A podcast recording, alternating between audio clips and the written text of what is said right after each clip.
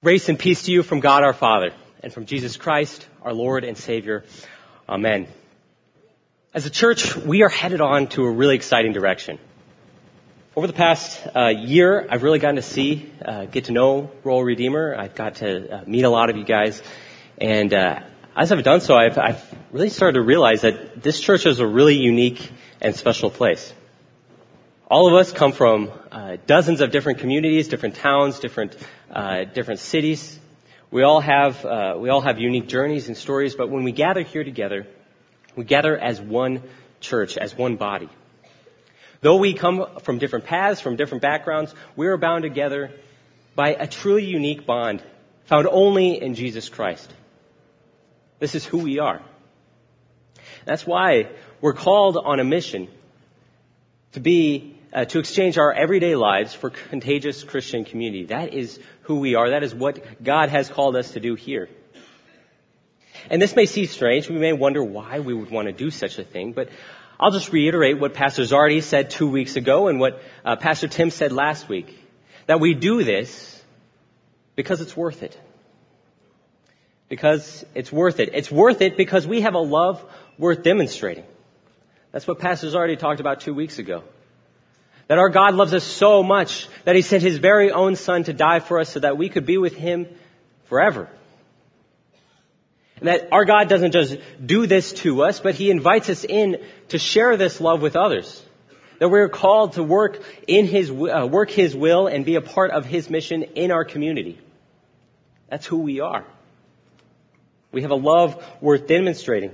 But not only that, we do it because we have a journey worth taking. That this this love that God has bestowed onto us, the grace that He has given to us, it's not just something that happens once, but something that is a part of our life forever. It's a journey worth taking. It's a path where we, we continue to grow in faith, when we continue to grow in the love of Christ.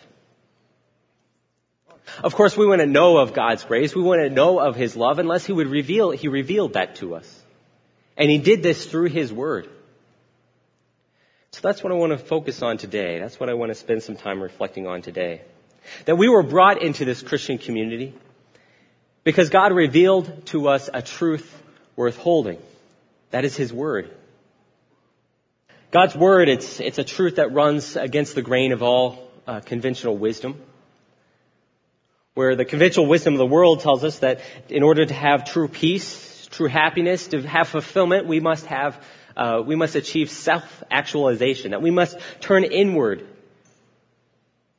That in order to uh, achieve success, we must be the ones to do the work. But God's truth, the truth that He gives to us, contradicts this almost completely by saying that in order to achieve true peace, true happiness, true fulfillment, we don't look inside ourselves. We don't seek self-actualization. Instead, we look to God who has poured out His love, poured out His grace onto us generously through His Son. And He does this not because we're worthy, not because we deserve it, not because we're somehow special or better than anyone else, but He does this because we are loved by Jesus Christ. This is where our identity lies. This is where our hope is found. And this is the truth that God has revealed to us in His Word. Now, when we speak of God's Word, we speak of it, uh, oftentimes we talk about it as Scripture, as the Bible, saying that that is what God's Word is. And it's true. That book that's on so many shelves is, it's not just a collection of words, it's not just some dusty old uh, stories and, and, and, and fables, but it is God's Word. It is true. It is live and is powerful. And this isn't some new revelation. This is something that the people who first wrote it knew. In fact, that's why the author of Hebrews said that God's Word is alive and active. He writes in Hebrews chapter 4, For the Word of God is living and active, sharper than any two-edged sword, piercing to the division of soul and spirit, of joint and marrow, and discerning the thoughts and intentions of the heart. God's Word is powerful. It's so powerful that it creates faith in our hearts. When God's word is spoken, His Holy Spirit is there. We see this so often. At Royal Redeemer, we are, are blessed uh, to see so many baptisms. It seems like it happens every other weekend here, where we have baptisms. And the baptism, it's not just water being poured out on somebody. It's not just some symbol, but it is bringing faith into the hearts of a new brother and sister in Christ. And it does this by speaking the word. By the water being mixed in and with the word and with the Holy Spirit. And through that word, faith is created in the heart of a new believer. But it's not just in the sacraments, it's not just in baptism that God does this. Anytime that the word is spoken, the Holy Spirit is working is working faith into the, into the lives of the hearers. We see this in scripture all the time. In fact, in the New Testament, every single person it seems that Jesus interacts with is confronted with this. And sometimes when Jesus, uh, Jesus sits down with people that we would, we wouldn't even consider talking to, that we wouldn't really want our children to be around, people who are murderers, who are thieves, who leave, who live scandalous, scandalous lives. And yet when the word is spoken, the faith is worked. People like Matthew, the tax collector, or Paul, who was uh, a persecutor and a murderer of the church, or the woman at the well, who lived a scandalous life. These people who really seemed to have no hope, Jesus came into, the li- into their lives, spoke his word, and transformed them. That is what God's word does. It transforms us. It gives us faith. It transforms us because God's word brings us forgiveness of sins. Matthew, the tax collector, uh, most likely was a thief Tax collectors of their time, they were notorious for taking more money than what they, what they needed, what the government needed, and they would keep it for themselves. And yet Jesus came to him, spoke his word, called him in as, a, as, a, as one of his apostles, and transformed him into a leader of the church. Matthew, along with the other 12, uh, 12 disciples, became the leaders and the founders of the church. All because God's word spoke faith into their hearts and brought forgiveness of sins. Similarly with Paul, who was formerly named Saul, who hated the church so much that he oversaw the persecution, he oversaw the murders of countless Christians. And yet when Jesus came to him on the road to Damascus and spoke his word, he was transformed and made into one of the greatest evangelists that this church has ever seen transforming the lives of Christians from modern day Turkey to Rome and according to church tradition all the way to Spain. That's the power of God's Word. And the woman at the well, who Jesus sits down with, when he speaks his word, she is transformed. She is transformed from somebody who is an outcast because of her lifestyle into somebody who transformed her, her community. We're told in John that when she went back to her town, many were converted because of her testimony. This is the power of God's Word. And it's because of forgiveness of sins. All of us have paths. All of us have done things that we do not, uh, that we rather forget about. And the power of God's Word enables us it eradicates our guilt and enables us to, uh, to move past that.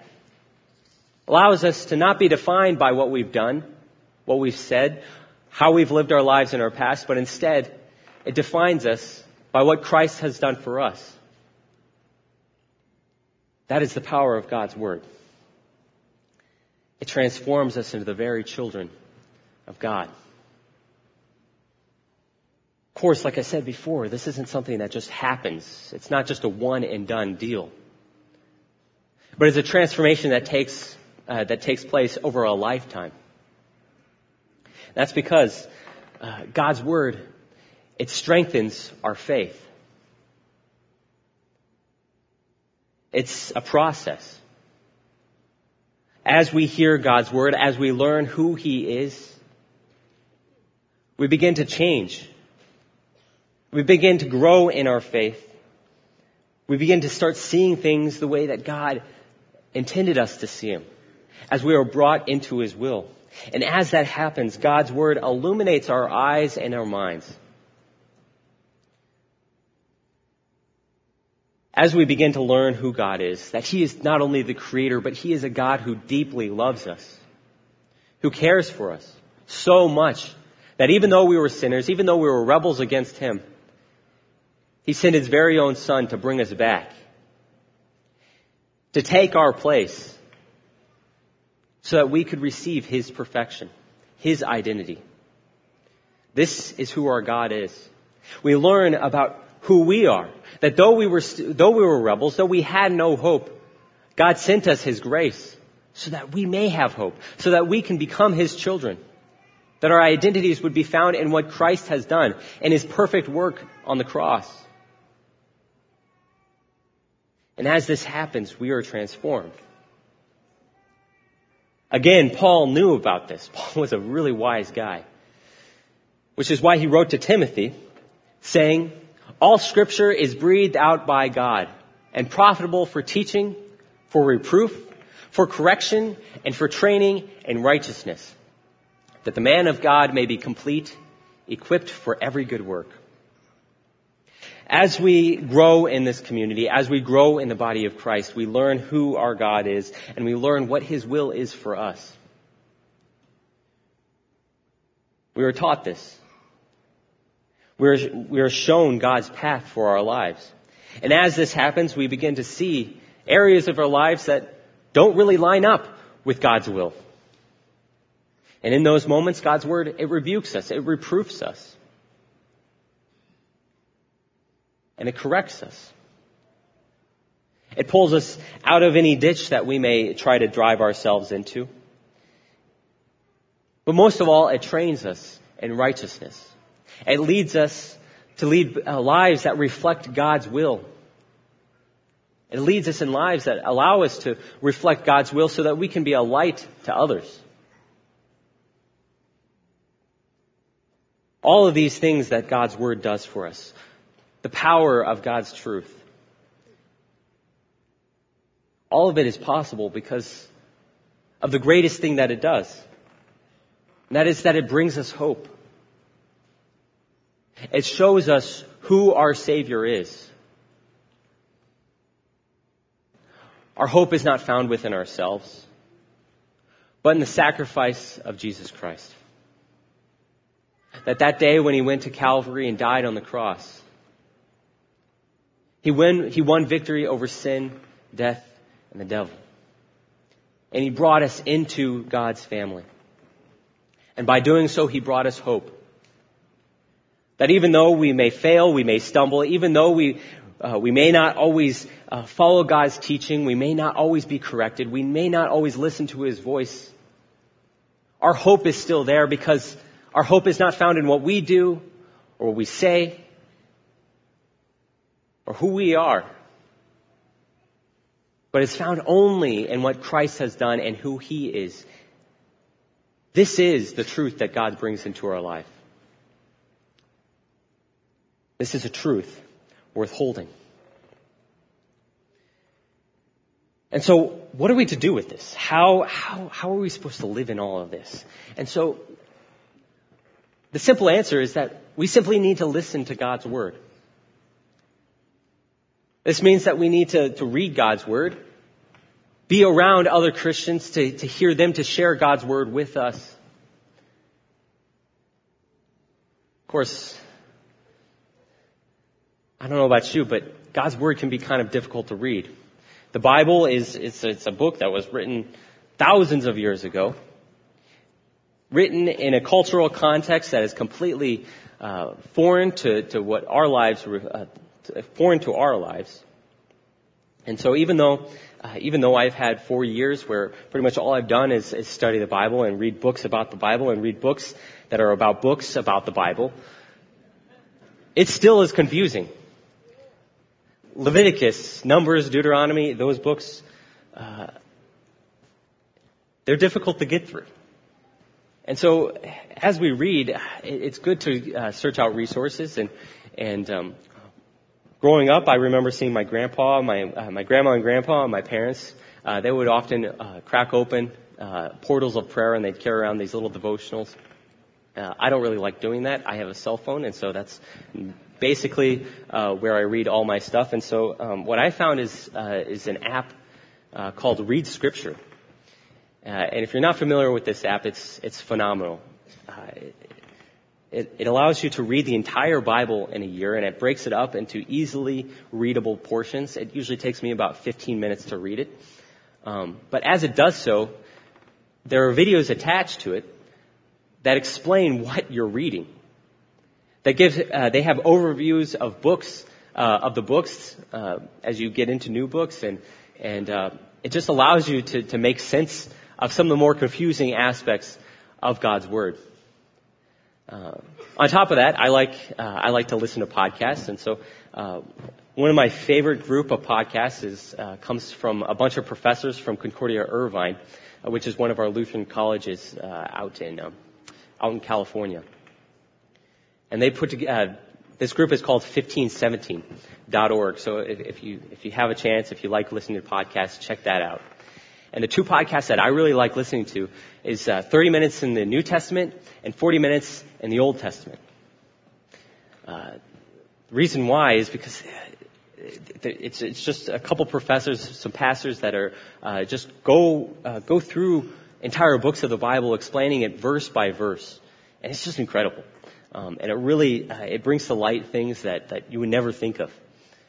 So uh, I encourage you to check those things out as we listen to God's word. And as we do so, we will come about, uh, we will come across things that are, are hard to, to uh, hard to read, that are hard to trust, that make us a little uncomfortable.